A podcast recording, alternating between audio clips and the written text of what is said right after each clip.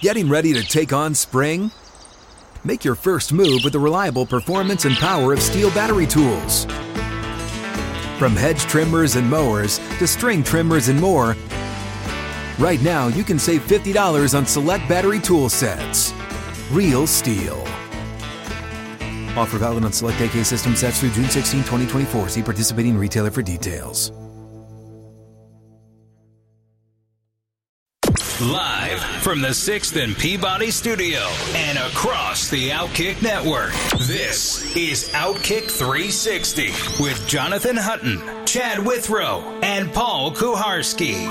Titans made a trade over the weekend to get Robert Woods from the Los Angeles Rams in exchange for a 2023 sixth round draft pick. I'm getting that right, right? It was a sixth round pick. Yep. And next year, which is key. Yeah, and because next year. obviously they're depleted a little bit this year without the second.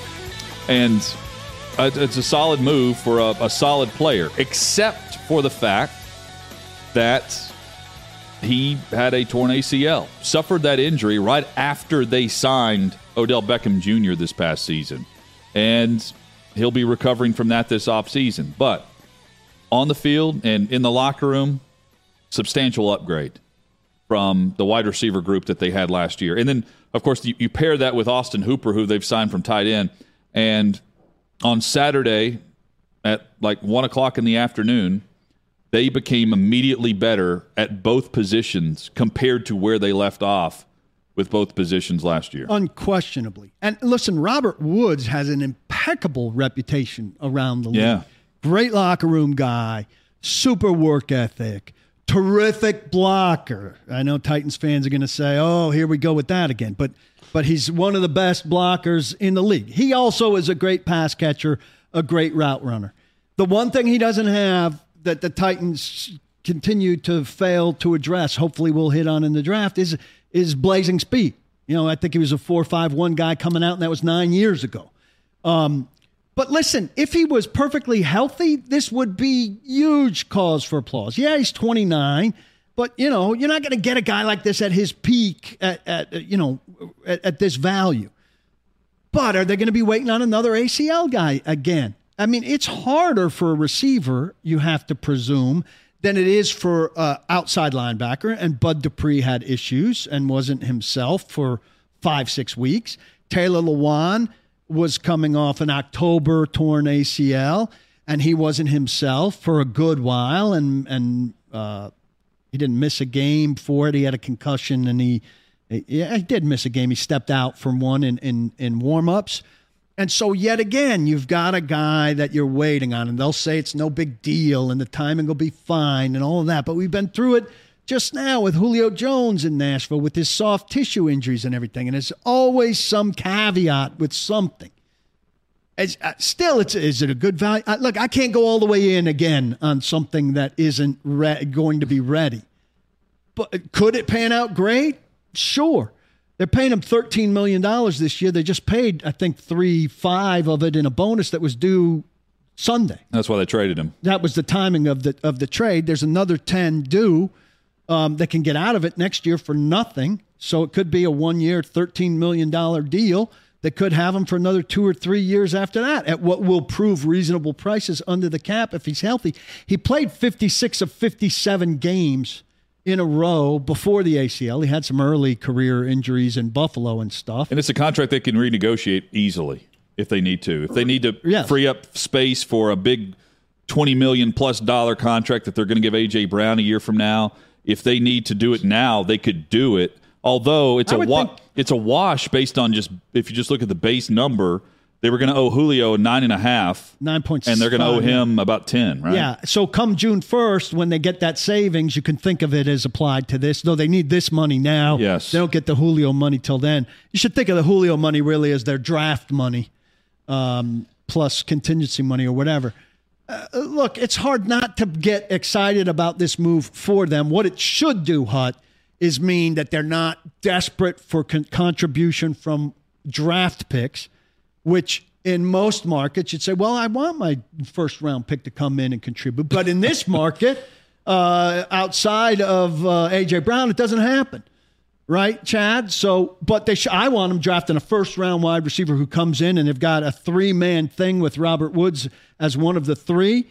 And maybe you don't get a lot out of him at the beginning. But that first round wide receiver, I don't want this slow plan, this red shirt plan. I want him in the mix on opening day. Chad, as long as his knee comes back and he's okay, he's an extremely productive wideout. So Opening day. though. I you want guys tell day. me if I'm crazy to have this initial thought when I saw Robert Woods traded to the Titans, which is different than anything that I've read or seen on this. So much hubbub about D'Onta Foreman leaving, which I don't think is a big deal at all. Not nearly. I think you find value at running back so many places. I did not care one bit, and D'Onta Foreman was fine. D'Onta Foreman was unemployed when the Titans found him, and he was great. You can find a lot of guys like And that. And they signed Dontrell Hilliard. I think that Robert Woods makes finding a backup running back less important because the guy carries the football. He is a jack of all trades ball carrier that was used in interesting and entertaining ways by Sean McVay in that offense. So while I think it's a great move because it, it, it takes some of the cover off of A.J. Brown and will help him when you get another veteran that has done it in the league to go out there and not put all the focus on A.J. Brown and take some of that away. I think it helps the Titans because it will actually spell Derrick Henry in the running game in ways that we're not looking at right now with how they can get the ball outside to Robert Woods. This is some short passing, but I'm talking about traditional run plays. There were times where he, he, he'd be put in motion. There was a lot of end around sweeps where it was a direct snap or a quick handoff to Robert Woods in that McVay offense. His ability to do that, I think, lessens the need for backup running back for the Titans. Do you guys think I'm crazy when I say that? He carried 24 times the most in his career. I'm not saying it takes the, the, the need for backup running back away. 1.5 I'm saying they can they can sprinkle it around with that. Yeah, a little bit, but it's like they use Jonnu Smith or something. It's it's not much of a backup uh, plan. I also don't think that the need for backup is something that has to be addressed early at all. No, I'm fine with I'm fine with where they are now with Hilliard and this no-name guy they signed who they sell as a special teamer. Their propensity to sign special team players early, Hutton, and sell them as something. Craig Aukerman Trenton gets Cannon more guys. Craig Aukerman gets more guys, and they are average special teams more often. It's unbelievable. Has there been an assistant coach who gets more regular guys presented to him? Craig Aukerman, how about you do something with some of these guys? with these specialists. Yeah. Uh, speaking of special, he has uh, going back to Robert Woods. He he has been very special on first down. Prior to his injury, he had the third most first down receptions in the NFL, behind only Tim Patrick and DeAndre Hopkins. Uh, the Rams got him the football early early down situations, and if you go back to 2019 2020, he was 50 yards. AJ Brown was the number one receiver for the Titans that season he was uh, going robert woods was 50 yards off of aj brown's pace of that what was 11 1200 yard season um, where he was 20th in the nfl in receiving yards for the full season. So look they, they got a very capable uh, very solid addition. And paul's right about the blocking. Um, pro football focus has these run blocking grades for wide receivers. He was first last year. He was 11th for two years in a row, and back in 2017, he was second in the league for wide receivers and run blocking. So he fits the the mo for what they want to do as an offense. Look, I admire the going for it thing, but the recent record with going for it with uh, with veteran guys, which hasn't all been Julio Jones, Jadeveon Clowney, did not work out. It doesn't mean you stop trying, but it does mean you are a little less confident when you see them make the move. For, for me, How uh, did you st- did you talk with Austin Hooper today? Yes. He said, he was asked, what led you here? And he said, well, an offer, really, which did not uh, echo like, whoa. Um, I thought it was kind of uh, uh, weak. He, he said ultimately he chose between two teams, but you're thinking, this guy's pretty good player that was underutilized. he also said his talk with in- Kevin in Cleveland. Yeah, is what he Kevin Hogan with after that. was a huge sales. You never know which guy on your team is going to help you land a Who was his college quarterback at at Stanford? Stanford. Yeah, I mean, uh, Hooper is a terrifically better guy than anybody they had last Oh, year. We all know that they just said, "Oh, you know." Um, we're going to let Johnny Smith walk, and we're just going to knock everybody up a peg and scheme this bad boy up, and we'll be fine. Which was this egotistical, arrogant thing that they do sometimes, which just and we're going to 'em be up. we're going to be more we're going to be more three wide, so it's not going to matter. And with Firkser and and Pruitt and Geoff Swaim, Geoff Swaim will be back. It it it was insufficient. Now you put Hooper at the top of that list. I think you draft a guy Hut fourth or fifth round in a good bunch of tight ends that's going to go in That that, sounds right. range. And Swaim has to be three and you'll have revamped the thing and you can go back to being a team that has a tight end presence. I asked him, You aware of this being a, a historically tight end heavy organization? And he said, You mean Delanie Walker? Yeah, I know about Delanie Walker. And he wasn't going deep history. He wasn't talking Wycheck or anything, but Well, at the time though, I mean that's a two tight end set that they're I think they're going to use more of because more. Tim Kelly. Yeah. And because, uh, you know, they can't produce the wide receivers necessarily to, to continue. The one thing I don't want, you know, the Robert Woods thing to be is, oh, we'll use Dez Fitzpatrick until Robert Woods is ready because the light bulbs come on for Dez Fitzpatrick. Look, again, if Dez Fitzpatrick does something next season, that's great. It has to be considered gravy. You can't go into this season counting on it. Dez Fitzpatrick, Westbrook Ikhine. I like Westbrook Ikhine. He's a piece, though. He's a four-ish, you know, three on a day when you're one and you're two and your top tight end are getting a lot of quantity. That's what Nick Westbrook Ikhine is, and he's great at that. I, I love him, but he's not a pure three, and he sure as hell isn't a two. You got to also draft somebody now that you're going to count on to produce from the beginning, and not say, "Oh, how you doing, buddy? Uh, how's day one? You know, we'll see you day two. Day We'll- one at camp. Day two, we'll let you run a second route. Maybe, uh, Did you bring your your sack lunch today? Right. Make sure you have your sandwich in there. I don't understand what's wrong with expectations for rookies, and I, but I don't expect that to change either. You know, so I'm being very wary about injured guys and rookie expectations.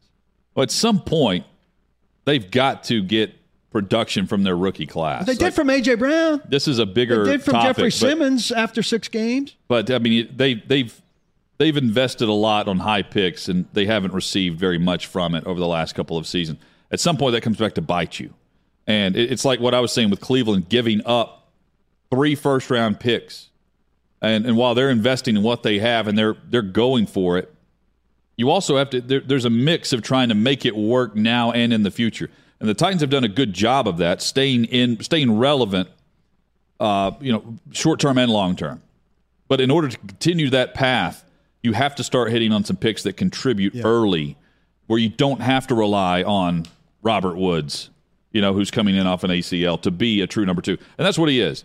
He's a true number right two now, wide for sure. receiver. The other thing for Cleveland, Hut, that, that puts pressure on Cleveland, you can't miss your twos. You can't miss your Right, threes, right. right. And then say you have, uh, you know, in the span of two years, you miss on a two and you miss on a three. Well, now your roster is strained in a way that previously, if you had Yeah, you start- ones, you have a little Start looseness having there. expensive contracts. Yeah, and then the pressure's on, and you got you're asking your four to do more than you would ask your four to do, and everything gets strained. The Titans are in a similar circumstance because they've they've missed, or they're you're letting a one like Rashaan Evans just walk out the door without a care. He's in Jacksonville today working out. I think the Titans would love to play against Rashaan Evans right twice a year. Go the right one thing him. you wouldn't do is run a fourth and one at him. But outside of that, you know, get him in space, have fun. Uh, so Robert Woods is traded. He had the roster bonus due on Sunday, and they traded him on Saturday. But prior to the Saturday trade, they signed Allen Robinson. So the Rams now have Cooper Kupp, Allen Robinson, and Van Jefferson as their top three. With the potential. And then they've also extended Matthew Stafford. So he gets the extension. It makes him one of the one of six quarterbacks with an average annual value of at least forty million dollars. And they could re sign Odell Beckham, who's recovering from his own ACL. Could do that as well, yeah. But the long they have the longer recovery time for him. The longest. The longest, and Woods that's is, is, is uh, long too. By the way, the quarterbacks that join that Stafford joins on 40 million plus per season, Dak Prescott, Josh Allen, Patrick Mahomes, Aaron Rodgers, and Deshaun Watson. It's a good list. That's your group. It's a very That's your uh, group. it's a very fine list. I like when I look up pictures to use with the stories I write about these guys to find them playing against the Titans. So I found Hooper. Here's a picture of him making catch Making a play in Atlanta? against Landry in Atlanta. So the Titans won that game. And then I go to this and I find Woods making a catch on Chris Jackson in L.A. early this year before he got hurt. I just think it adds a little flavor to see your new guy making a play against some of your own guys. Hit us up on Twitter at Outkick360. Coming up, we'll dive back in uh, to some NFL free agency talk. We've got to get into Juju Smith Schuster signing in Kansas City Steal. and the lineup that it now looks like, uh, where even the backups should be considered starters. There, I'll explain, but there, there are some guys left off the list that everyone's tweeting out about who Patrick Mahomes has to divvy the football to. We also need to discuss the other wide receiver addition in the AFC West. Paul was out last week whenever Davante Adams was traded I have some thoughts. to the Las Vegas Raiders. We also have big thoughts on the NCAA tournament in the Sweet 16. A lot to hit over the final 45 minutes of Outkick 360. What's up, everyone? It's Nick Wright, and I got something exciting to talk to you about today. Angie, your ultimate destination for getting all your jobs done well. Now, Angie isn't just your average home services marketplace. It's a game changer with over 150 million homeowners served and a network of over 200,000 skilled pros. Angie has experience and expertise to tackle any project with ease. Whether you're looking to spruce up your backyard or undergo a major home renovation, Angie's got your back. And their pros are locally based, often running small businesses right in your community. And here's the best part Angie makes the process seamless. From researching and comparing pros to scheduling services at your convenience. Angie's user friendly platform puts you in control. So why settle for anything less than perfection when it comes to your home? With Angie, you can trust every project will be completed with the utmost care and professionalism. So get started at Angie.com. That's A N G I, or download the app today to discover why homeowners across the nation are turning to Angie to get all their jobs done well. Outkick 360 rolls on across the Outkick network. And here at 6th and Peabody with Yeehaw Beer and Old Smoky Moonshine. So the Chiefs just keep getting better. Juju Smith Schuster now added to their to their lineup, to their roster. Already have Tyreek Hill. Um, of course, Travis Kelce. We know what they have with Patrick Mahomes. But uh, in all of this, they people forget to mention like Mecole Hardman, uh, Josh Gordon's still there to my knowledge too. I mean, they've got they have a starting roster, and then their backups would be like, you know, uh, th- they- Pringle is still there, right? Who was yes, pretty good for yes, them. they would be starting from huge. I mean, they would be starting on fifteen teams across the league. I love the I mean, Juju we could go through Smith-Schuster. them, but and his his deal was papered up.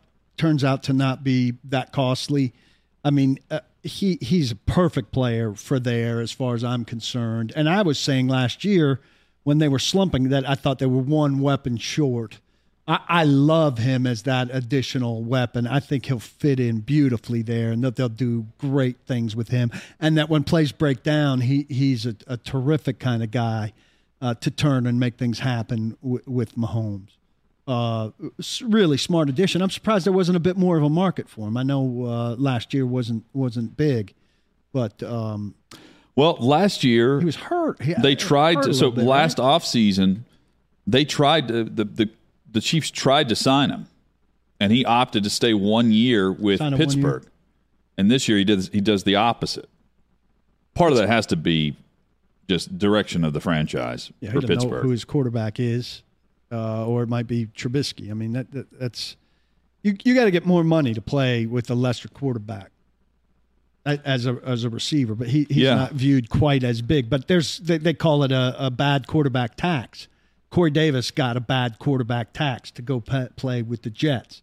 Certain guys you see, they say, well, that guy's not going to do as well there because he's playing with an inexperienced quarterback, an ineffective quarterback, a guy you don't know what you're going to get. Whereas, you know, if you're going to play with Patrick Mahomes, probably not getting as much money. And then there's DeAndre Hopkins, uh, who has the $27.5 million per year average. And that ends up being what Davante Adams was after, but not with Green Bay. according dying to to reports, west. according to reports, it was a relationship issue with Green Bay and their front office to where they knew when they franchise tagged him he wasn't going to play with them. Aaron Rodgers apparently knew Rodgers it too. too. And uh, by the way, the a deeper topic, we can dive into this new contract with Aaron Rodgers. It's a one year contract. And i we can dive into this later in the week with the details of it. It's a one year contract for both sides. But going back to uh, going back to Adams, he reunites with his college quarterback, and he heads out west, which are two things I think he wanted to do. And and now, if you look at the Raiders lineup, you you add Davante Adams with that group. What a what a way to impact a new head coach with McDaniels, along with a quarterback who's on the final year of his deal. And they played together in college, right? He Yeah, loves Fresno. Carr. Fresno and State. apparently he loves the idea of playing quote unquote out west. But listen, By the way, I respect this move. The way I don't respect Deshaun Watson for claiming Yeah. it's a football decision when at first it wasn't. I respect a guy for saying, you know, I just want to get the heck out of northern Wisconsin. and I don't want to be around that anymore. I want to go I want to go back west. Here's the thing That's about fine. this move. I don't think the return's enough. I think a first and a second is enough. I don't think a first and a second where Oakland is drafting is enough. I don't know if you guys saw this last week. Somebody put this out. You know what this return is equal to? Caleb Farley and Dillon Radunz. They were drafted in these two slots. Would you trade Davante Adams for Caleb Farley and Dillon Radunz? I'm not saying those are good picks. I'm saying those are the guys who went in those slots most recently. You can't trade Davante Adams for that. It's got to be a better pick. I would have said to the Raiders, listen, we're up for this deal. Go upgrade your first round pick. Go upgrade it. uh, Go upgrade it by 12 to 15 slots. That's what he's worth. But you're looking at it through, through the Titans draft pick in those slots, and you've got an organization and a quarterback that could very well be saying, as great as Davante Adams is, we can get a guy in the first round at, at receiver in this spot and be fine. I'd want to be He may not be Davante Adams, but there's the football is going to go around to a I number of guys, and our system with our quarterback shows someone can get the job done. I'd want to be sure I get the first receiver. First receiver, I'd want to be 14, 15, something like that, to have a pretty clear chance, if not the first, at the second.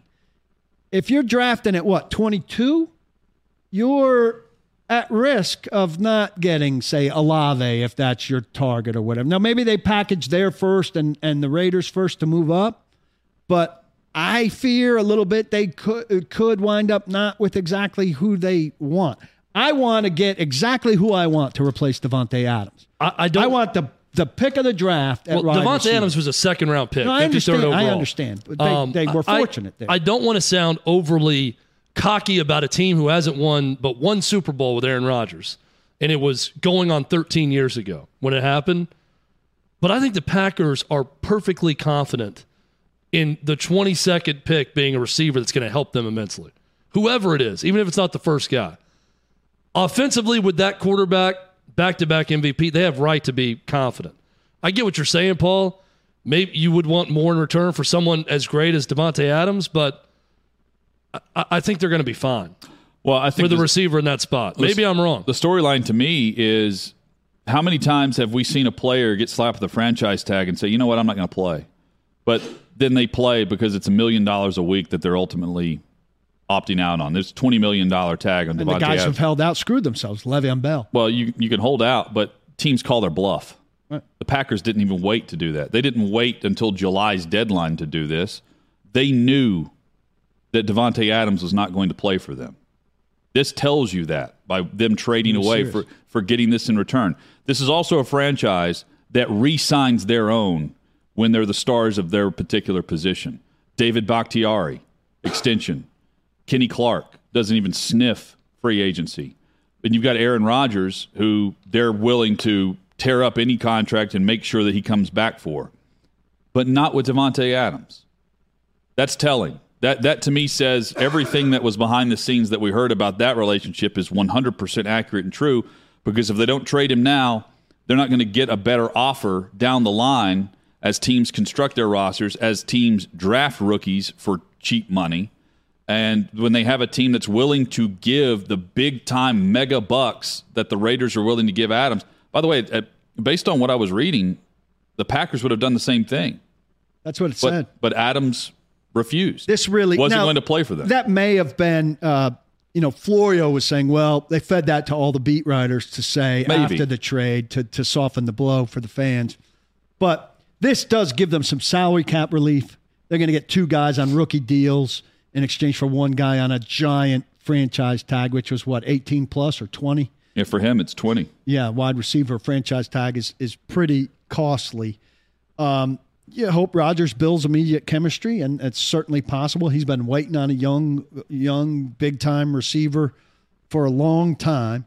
Again, talent pouring into the AFC, the best receiver in the game, coming in not just to the AFC into that division, which is just a gauntlet, um, and is is going to be painful. They get a little salary cap relief, take a little pressure off of that valve. Um, but this is going to be one that is open to second guessing along the way if their rookies don't come in and produce right away. And that's going to be Aaron Rodgers' charge to a large large degree, right? He's got to got to get get things down with guys right away, and they need more than one. Um, and now they'll have, I presume, they have their own picks. The other thing that was a debate a little bit, Hut, it sounded like, is the Packers do re-sign their own, but they don't guarantee money beyond the first year. And that was uh, most guys kind of accept it as that's the Packers way, and Adams wasn't so much into the Packers way. NCAA tournament with the Sweet 16 set. Guys, let's uh, let's switch gears and, and discuss some of the top storylines. This now becomes it's it's one A or one B. It's either Coach K and can can Duke win it on his way out, or it's Gonzaga winning their first championship and Mark Few getting the one instead of the zero off the resume, uh, and, and getting the one on the resume, one being the title. They're going to meet uh, if you if you believe it's one or the other, they're going to meet in the Elite Eight for the right to go to the Final Four, and from there it becomes one storyline. But right now, is there a bigger storyline than one of those two among the matchups that we have in front of us? No, I don't, I don't think so. I don't think it's particularly close. Now, look, it's the Sweet 16. You could pick a story with all these teams that are mm-hmm. left, and there's a compelling story to follow with everyone as they try to win a national title. But Hutton, I, I think you hit the nail on the head. I, I think the storyline now is Gonzaga still trying to win their first title, which feels like destiny that it will happen at some point. Given all their success, they've been so close. Two national championship game losses, including one last year to Baylor. I think it's Gonzaga and their quest for title number one. And it's Coach K in his 26th Sweet 16. That's right, 26th Sweet 16 appearance as head coach at Duke, trying to go out on top. And I think the winner of that Elite Eight game becomes the national storyline. Well, we're two Right, games if away from that being the same story. Yeah, like now the hope is, at least for me, again, and now I'm rooting for story and what I want to see more than anything else. I don't want to see Texas Tech and Arkansas in the Elite Eight. I want to see Gonzaga and Duke. All due respect to two great programs who've had terrific years. Give me Gonzaga and Duke in that game, and the winner of that one goes to the Final Four, and all eyes of America will be on either one of those stories taking place and getting to a national championship game where that's all we're going to be talking about. I do not want Duke to win the national championship, but I do not want him to lose yet. And you have to watch Duke now. Uh, I mean, as long as they're playing, you have to watch him because it could be his last game. And he, that- no matter how you feel about him, he's an institution. And the idea that it could be his last handshake at the end of a game is absolutely compelling sports theater. A great job by them pouring it on Michigan State late They, they played yesterday. terrific. It was a great game, great game top to bottom, and Michigan State played well, uh, you know, as you as you would expect in that matchup. Um, but but Duke, I mean, they got it was the sophomore uh, Jeremy Roach. Roach, yeah, who's Who- been clutch. He, he heated up in the second half, but it was because AJ Griffin got hurt, and then Roach came off the bench and he wouldn't miss. Yeah, Paolo Banchero is um, the guy who can be unstoppable for this Duke team. I'll add Williams down low. Does the grandson that- still drive him also. around? Uh, that's a that's a good question. I feel like the grandson Mm-hmm. got into a game recently because uh, I was watching the end of a game late. It was the Virginia Tech game when they lost in the ACC championship, and he was out there for the final two possessions. He does not have the name Krzyzewski. Uh, so the it's chauffeur uh, is what I call Yeah, it. it's his daughter's son. So it's a different last name. Um, How anyway, do how'd he play? Terrific.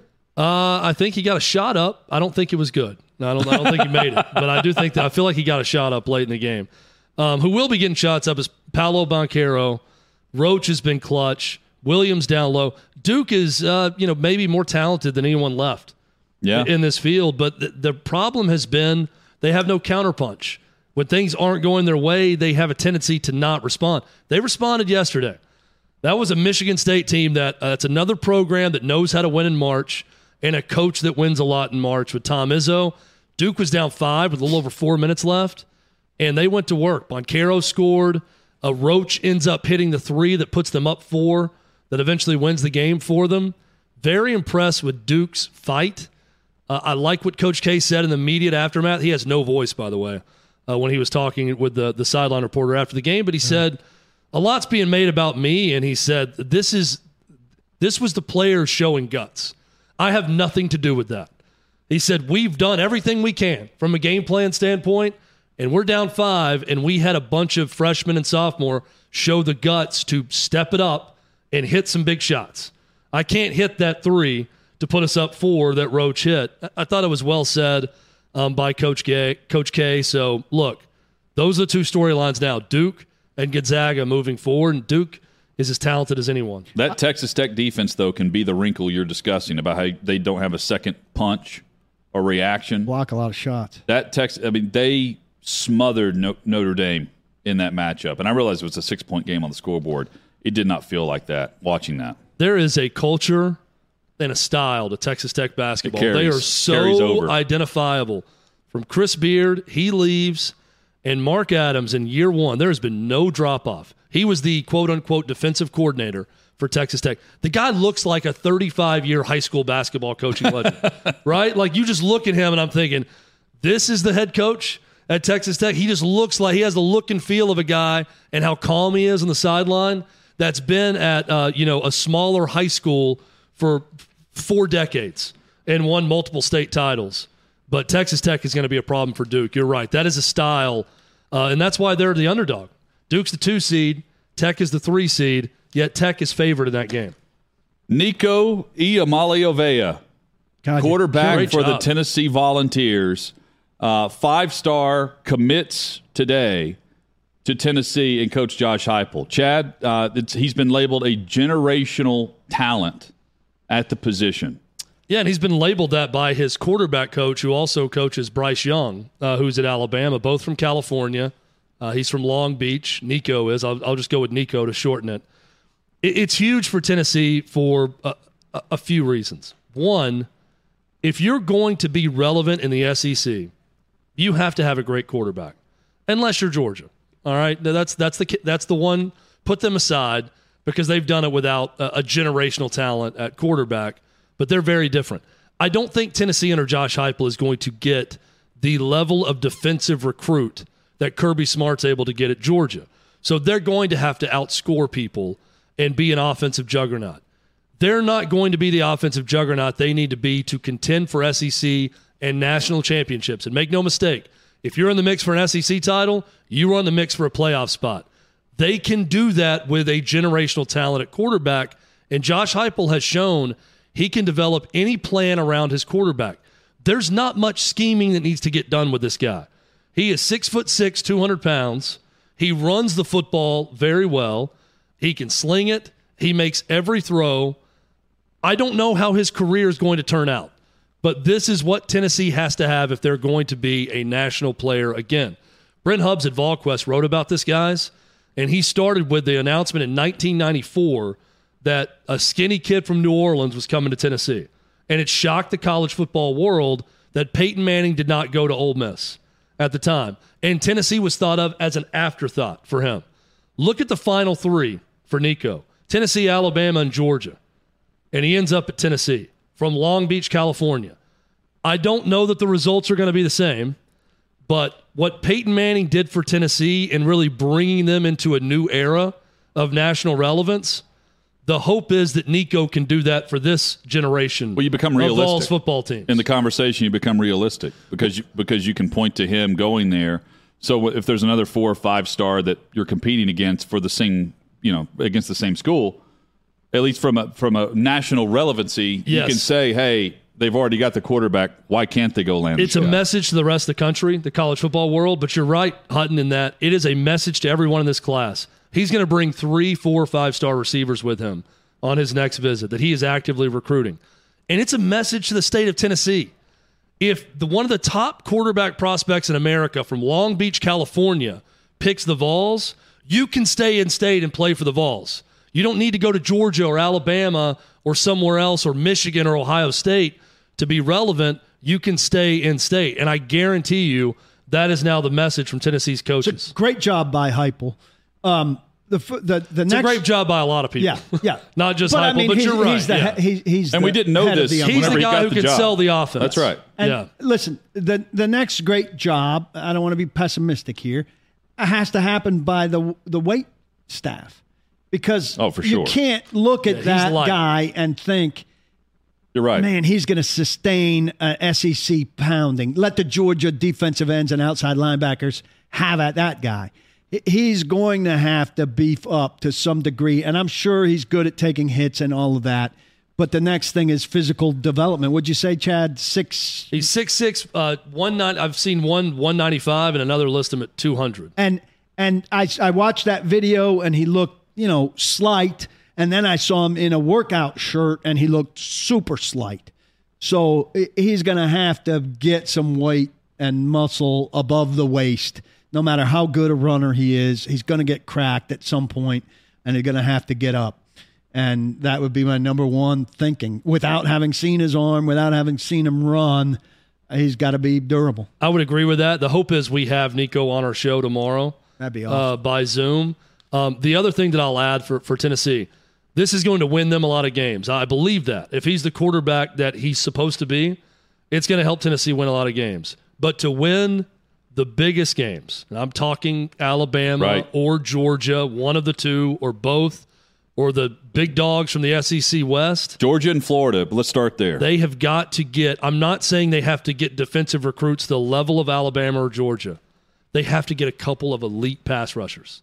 They have to get a couple, not one, a couple of game wreckers. Someone who can force a big turnover when needed. That's really all this Tennessee offense needs. Right? That's going to be their plan. Let's get a couple of disruptions. Let's let's get a couple big turnovers. If we get that, we feel like we're going to move the ball, possess it enough, score enough touchdowns that you can knock off one of the big dogs. It's not going to happen immediately. Keep in mind, this kid's about to be a senior in high school. It'll be next year when he arrives. They have a really good quarterback in Hendon Hooker coming back this year, but it's a big statement for the program. You know we're pumped about? USFL uh, is just around the corner, less than a month away from kickoff. April 16th is your kickoff date uh, where you will see a nationally televised game on both Fox and NBC. Uh, but USFL, they have tickets on sale for their first few weekends of the season available now. Adult tickets just $10. These are full day passes at Protective Stadium in Birmingham. Uh, great stadium there. And you can bring three kids under the age of 15 with your adult ticket for free. This means for 10 bucks, you can attend all three games on Sunday, April 17th. Come and go as you please for the triple header. Same for week two, for instance, the doubleheader on Saturday, April 23rd.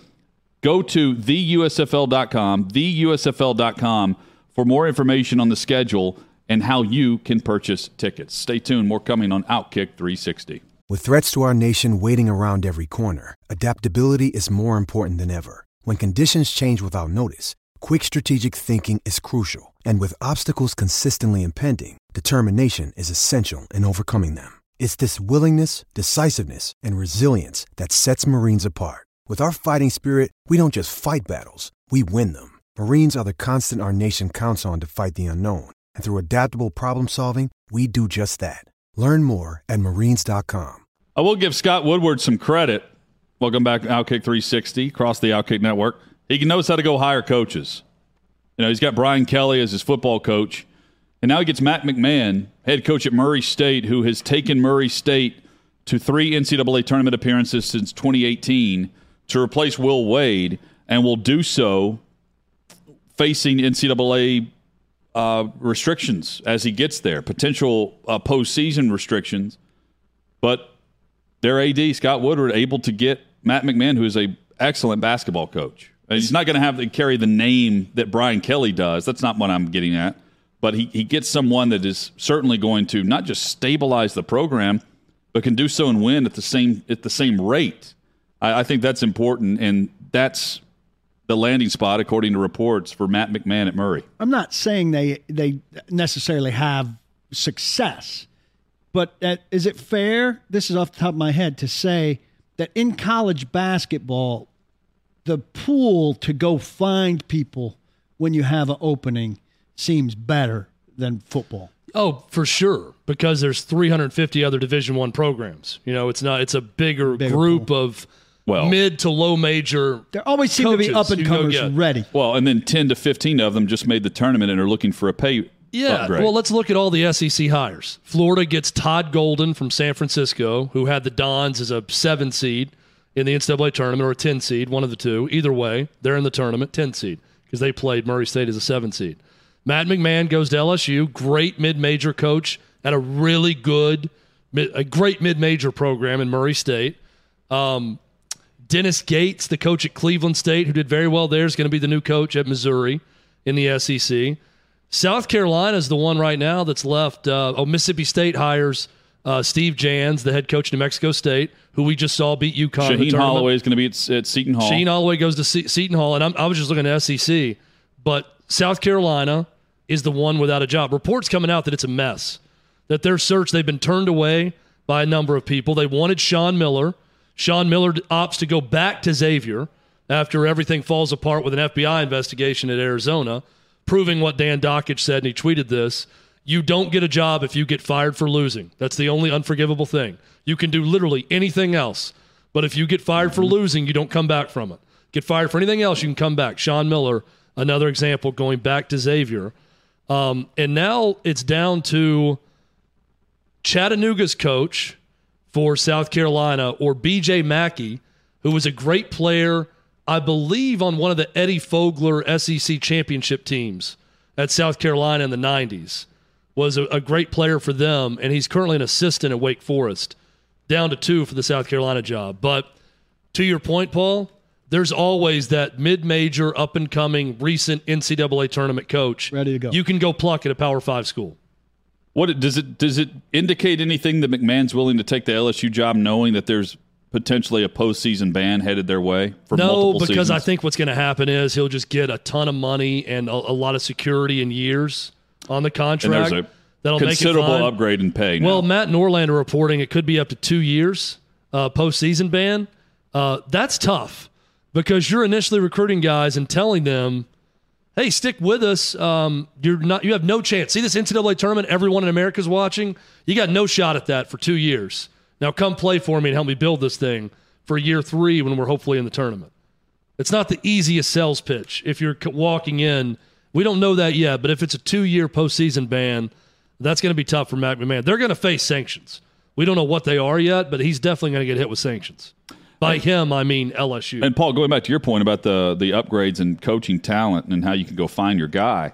I mean, consider you've got things going on at St. Peter's, right, where Seton Hall's found their new head coach, a former, and and he- he's certainly a great player at Seton Hall. But point being, he just beat Kentucky, and there are three assistant coaches for Kentucky that make more than him annually. Yeah.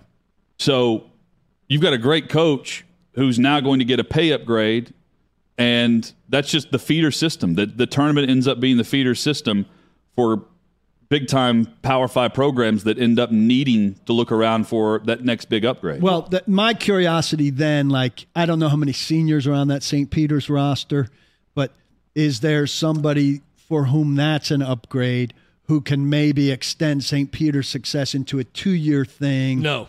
and turn that into something? No, and, and look, that that's a testament to what they've done in the tournament. That's one of the worst jobs in the country. I mean, the They have- answer is no. The, what they should do is upgrade, uh, elevate one of their assistants who helped Yeah. Holloway. That's usually what happens is that guy gets a shot. If he continues it, then that's when you know you get things rolling to where you become Loyola. right. Right. Who Well, can the go to the next is- coach and just keep it keep it going? Well, I was talking earlier about the the resent quote unquote, that I have for people who don't know.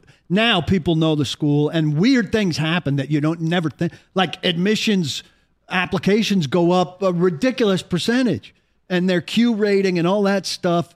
That I would never think you'd get that much of a bounce from one Oh, week of national publicity takes off.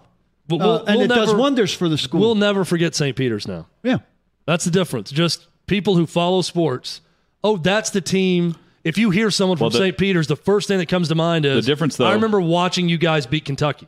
Loyola is paying. They have a budget where they pay out about four point three million dollars annually. Yeah, St. Peter's will never. St. have it. Peter's barely got over a million. Now Kentucky's paying about eighteen million. Yeah. Well, St. Peter's will go up, but it'll still be tiny.